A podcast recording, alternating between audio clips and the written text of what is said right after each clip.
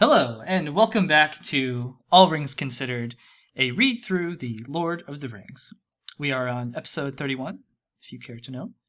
Um, and the title of this episode uh, is Flotsam and Jetsam. And actually, I had to look this up this time. Uh, flotsam, uh, for those of you who do not know, uh, is floating wreckage from a ship. So if a ship sinks and there's cargo in the ship and it floats to the top, but that's things that are unex- uh, unintentionally discarded from the ship. And jetsam are things that are intentionally discarded. Yeah, which I, I was looking this up too before the episode, purely because I didn't want to sound like an idiot and say the wrong thing. But what does what is jetsam in this chapter? Not what it, the word means, but I mean literally what in this chapter was discarded intentionally. I actually I don't know. Um, I was thinking about that a little bit earlier too. Yeah. And you like the first thing you think about is like, oh, is it the? I mean, is it the Palantir? Uh, Ah, but that's see that happens next yeah, chapter. I thought that too. Yeah. uh, So I, I have no idea. I think it's mistitled. I have to give this chapter title a poor rating because it's inaccurate. But it can't be inaccurate. Like there's no way professional language expert J.R.R. Tolkien would have used the wrong word. You know what I'm saying? if you go to the effort to use the word jetsam, you did it on purpose. Yeah. Like he knows what he's talking about. So what's he talking about? You know what I'm saying? Like Right. I, yeah, weird. Well, before we jump into it, uh, I'm on summary duty today. So, to give our listeners a recap, if you are following along in the book with us, we are in Isengard, and the Theoden's company has met up with the hobbits, and Theoden and Gandalf go to talk to Treebeard and some of the other Ents. And we are left with Merry and Pippin um, having a little afternoon lunch with the three hunters.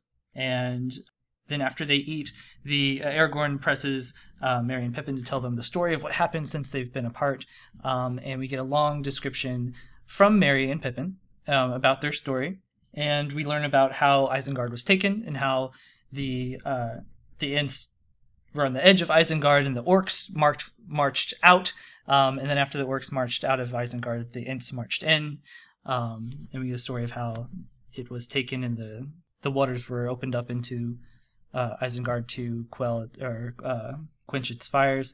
Uh, and then at the very end, you get a description. Oh, what about Wormtongue? Wormtongue also arrived at the Isengard after it had been taken, and he was allowed to go up into Orthanc. And that's uh, and that's how the chapter ends. Um, one thing I want to say right, just getting into it right away, is that uh, what's interesting about this chapter, Charlie, uh, is a lot of the narration is it's a story within a story right? So you have the bulk of this chapter is what had happened as told by Merry and Pippin. And I think something interesting about that is how the two stories were that we had been following were, were very different, right? So you have this this myth of Aragorn and Theoden in this you know Battle of Helm's Deep and, and such, and then you also have Merry and Pippin's story um, with the Ents, uh, and these are very these are very separate worlds. They even they, their relationship with each other is that Theoden has heard stories when he was a kid, right? And the Mhm. way that these two like larger than life stories are interacting are through these characters, the hobbits that are that are closer to real people, right? And so hobbits are the bridging gap between these two giant larger than life ideas, these two big stories. 100% agree. And we've seen the story within a story thing be done by Tolkien a lot. We've seen it in chapter two of book one. We've seen it in the Council of Elrond, which was what, chapter two of book uh, two. So it's come up a lot, but I hadn't made that connection that this is sort of the hobbits bridging the gap, right? Like that the hobbits telling the story this time is a way to connect the narrative threads. I really like that. because it's kind of like how how like you you and I are, where we have different myths that we hear from you know from all around the around the world now because of you know the internet. but well, um, because we're such world travelers. I have, we are I have gone to the Himalayas and I have collected these oral traditions and I've brought them back for you on this podcast. and I am so sorry for misplacing those. But yeah, they haven't shown up in any episode yet, and that's probably your fault. right, but these uh, these myths the way that they interact is, is in our brains, right? Like our actual physical, real lives are how those myths interact with each other. Hobbits being yeah, and hobbits are often rep- like the representation of human beings, actual human beings.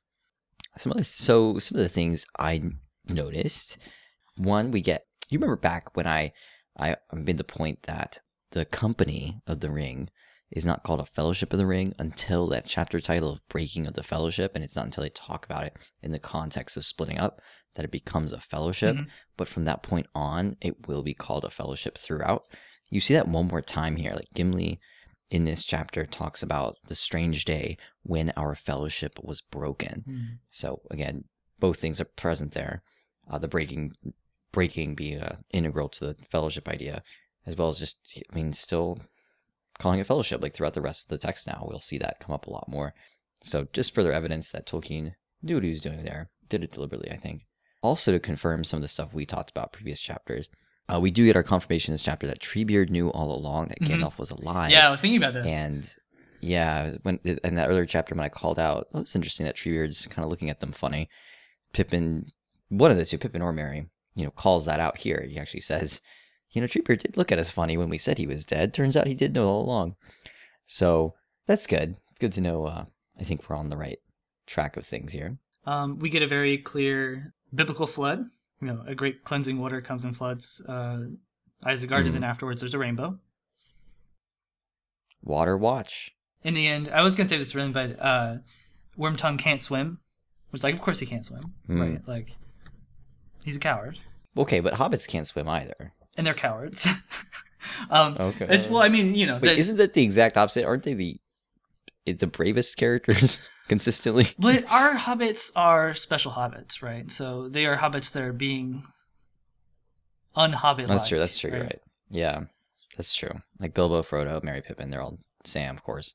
Okay, Um, fair enough. Fair enough. I do have some. Well, you know, we're on the topic of hobbits. Uh, there's this moment when they're having, um, uh, they have tobacco.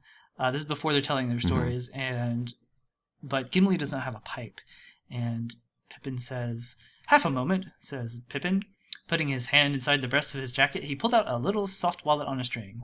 I keep a treasure or two near my skin, as precious as rings to me. Here's one, my old wooden pipe, and here's another, an unused one. I have carried it a long way, though I don't know why. I never really expected to find any pipeweed on the journey. Um, yeah, and so uh, I, I find that's like very. This is good. This is great for two reasons. So one is that um, Pippin is carrying, uh, you know, close to his breast a, and even you know, it's explicitly called out like a ring, um, and Mhm. it's uh, but what he's carrying is two two pipes. So one for him and one for someone else. Um, and I think that's very, and he calls it a treasure. And it's what I really liked about this is that I think bad stories will often do character development right at the beginning and then kind of say okay like now we have like explicitly said what our characters are like and then they just follow with plot. Um, one thing that good stories do in lord of the rings is a you know uh, an element of that set. Hmm character development all the time. So Right. uh, we're always finding out about hobbits um, like little pieces but they just like you see this bigger picture through like Mhm. seeing them from different angles all the time um, and this is just oh, yeah. Like this is what's important to a hobbit um, one it's like being able to smoke tobacco and two he uh, being able to do it with a, a friend having a spare um, Well, I think the timing of it's really cool too. So, or it's important at least. It's a, it's a sign of it being good, as you say. Um, you're right to say because I think I agree with you 100 percent that that mediocre art telegraphs its character development. Maybe it just has it all at the beginning. Maybe it's your average typical television show, and it has to have it at the end of each episode. And then everybody gets to go online and say, like, I really love this show because I'm really enjoying the characters develop. But you're not really. It's so clearly telegraphed. I'm just not sure how you actually enjoy this, right? And it's just we know exactly, you know, when it's going to happen, how it's going to happen, etc. Mhm. You know, here Lord of the Rings is beautiful because it, it's human. It, things come up all of a sudden, and you never think they would. And it's not when you would ever imagine something would, but there it is. And it's this human element, and it's it's usually is brought on by the hobbits, but not always too. I felt like in the last couple of chapters with Gimli and Legolas's game Hmm. um, was a little Their friendship. maybe unexpected. So yeah, I think it's what it's what sets the Lord of the Rings apart from I think lesser works. Even even things that I think are great. Like I always think the worst of this. I love this show. I love Parks and Rec. But it's terrible at this. Right? Every episode I know Parks and Rec is gonna have a nice little, you know, character growth, aw shucks moment at the end of the episode. especially I know it's gonna be between two characters that normally don't hang out and they're going to hang out and they're going to come to an understanding of each other and that's the same thing like almost every episode i love that show but that's that's a weakness of it right that's not very effective this this method is far more effective but it's also far more uh, inaccessible i guess i don't think i can see why people would be put off by it it's difficult it's messy just like life Yeah, I agree with that, and I also agree. Yeah, Parks, it got especially bad with like with regards to that, like near, like after season four. Yeah. like yeah like halfway through it really just where the the characters like flouting your expectations was happening more than them actually being like the characters they were you know purported to be. This is all Yeah. things considered, by the way. Uh, All this is, So, yeah. uh, let's see. Um, I had a note. I actually wanted to see um, what you thought about this. There's something interesting when Aragorn is talking about Saruman and how mhm. how dangerous he is, even in defeat. Just his ability to talk to anyone. He says yes uh, even now that his that his weakness um, is you know exposed, he only trusts Gandalf, Elrond, Elrond, and Galadriel to even speak Mhm. to him and come out without being manipulated by uh, by Saruman's Yes. cleverness. But there was a response to that from Pippin, which I thought was interesting. Uh, Pippin says he kind of contradicts him. He says uh, the Ents are safe. Um, said Pippin. He seems at once to have gotten. Oh, he being Saruman. He seems to at one time have got round them, but never again. And anyway, he did not understand them, and he uh, made a Mhm. great mistake of leaving him out. Uh, yeah, I just thought that was interesting how the, the one that like yes, you get this image of Saruman still being a very dangerous like character, and and you know kind of a, a reason why it's not that he's going to call you know call down a lightning bolt, but there's something about his you know his persuasion that's is Mhm. very dangerous. And but then I, I thought the interesting part was Pippin contradicting or contradicting Elrond here or um, Aragorn. I'm getting all Yeah. mixed up. Well, and I think there's a couple of things there. I, I really love that description of Saruman. I feel like I've met people in life that are like that, those sort of master manipulators. So I totally bought into this. I, I yeah, shoot, like yeah, I've, I've met a guy like that where I'm like, I wouldn't talk to the guy if I were by myself, Mhm. you know, because I don't know what I'll be taught into from him. Mm-hmm. So I thought that was just a good true to life thing. And I think his inability to understand the Ents is sort of his own um well, a couple things there. One, it's the Saruman representing industry and um, machinery and technology in its worst form, right? Which doesn't even understand like how it can affect other things Yeah. um, like the world around us, like the, like in this case specifically the natural world, but I think you could extend that to other stuff. People Tolkien had to live through these, you know, uh, rapid industrialization of of Britain, sort of like the tail end of the the, the second industrial of the second industrial revolution, and had to kind of see that and maybe not see, maybe watch its proponents not see the ultimate effects. To fast forward to 2018, we can all sit here and say like shoot none of us realize the effects of all the stuff we were doing on the natural world right now Right. and i don't think tolkien knew anything about climate change but we do now and it's the same basic principle and the second thing this shows to me is that sort of the inherent problem of domination which is what sauron and saruman wants and what tolkien thinks is ultimately what evil is just all about evil is about domination and it's about controlling others and the problem with that is that there are too many factors in the world for you to ever be able to take into account all of them. Saruman misses the Ents. Sauron is going to miss a hobbit wanting to destroy the ring. Right. Like that, they can't they can't see this stuff because there's just no way. You have to be perfect to run that scheme to like fruition, right? And it's just ultimately going to be sort of self defeating, and you'll miss something. There's um on kind of the topic of these the big good and evil sort of uh, conflict. I think something interesting about this chapter we talked about when um, Oh, uh, shoot, hold on. I actually to think for a second. Um, hey, what's the um? Just don't put this in the podcast. Uh, Charlie, what's the name of the elf that's uh, uh, Oh, Gandalf. no. Legolas. um, uh, not it's not Gil-galad. It's um he is with the um, Frodo and Sam and Strider when they um, are confronted by the Nine. His horse both does and does not have a um. Mhm. Yeah, it's um Glorfindel. I just had to think about okay. it. Yeah. I mean, let's just rewind that for a second. Um, Yeah. To- oh, definitely. um, because that's embarrassing to forget Legolas. so like we we talked about how Glorfindel, uh, when he is pursuing the nine, or when you when you first meet him, he talks about him pursuing in, in uh, the uh, nine riders. How that's a very like it's one of those moments where oh yeah, the forces of good have something very powerful about them.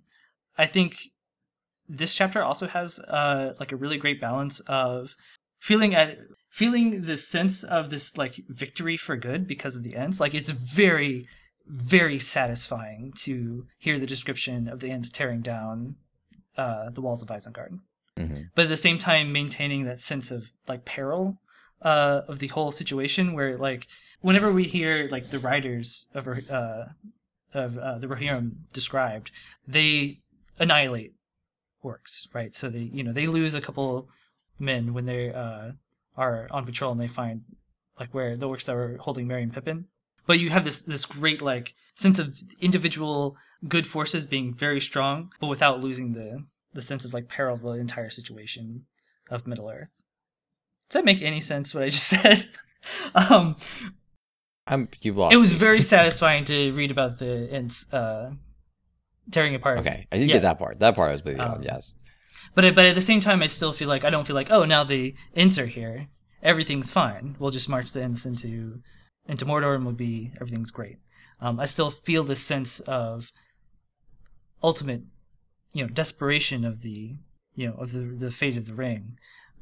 But there are pockets of feeling great about the victories for uh, the uh, forces of good. Hmm. That being said, um, Nice. yeah. So what else? Speaking of, by the well, hold up on the, the topic of forces of good, and this is a very loose connection to that, but something I was thinking about. We have here, I would argue, an interesting connection between forces of good and forces of evil, and it's not who you think. I think there is a connection here, some connection between the Ents and between the Barrow Wights. They're Hmm. sharing something. And my evidence for that is this Pippin reports that the song that the Ents sing when they march to war is they say, Though Isengard be strong and hard, and it's the important part, as cold as stone and bare as bone, we go, we go to war, etc., etc. We've heard similar lines to that. We've seen this cold as stone and bare as bone imagery uh, before, at least that connection of cold, bone, stone, all together. And I don't think that's just because they rhyme easily. Like that, that proximity to me is too. That's too much of a coincidence. I don't believe in it. The Barrow Wights had their poem of "Cold be hand and heart and bone, and cold be sleep under stone."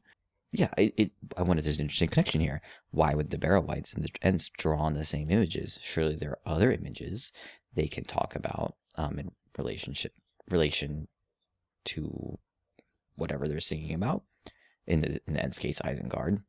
Um, and it just makes me wonder. Both the Ents and Barrow Wights are pretty old. Obviously, the Ents are even much older than they are. But I wonder if there's some. Yeah. Um, They're they're both meant to sound a little like archaic, even relative to the time of this story. Both of them kind of share some past background that kind of comes out in the kind of songs they sing. well, they're both forgotten, Hmm. right? You have the Ents being mostly not even believed to be real, and the Barrow Mm. Wights are you know spirits that are from Yeah. battles long, long ago. Yeah, that's a good connection. I didn't, I didn't think about that. Um, let's see what else do we have here. Uh, we're getting close to the end, I think. we get some decent uh, foreshadowing for Scouring of the Shire, which will be the end of the entire novel. So it's kind of cool to see it here.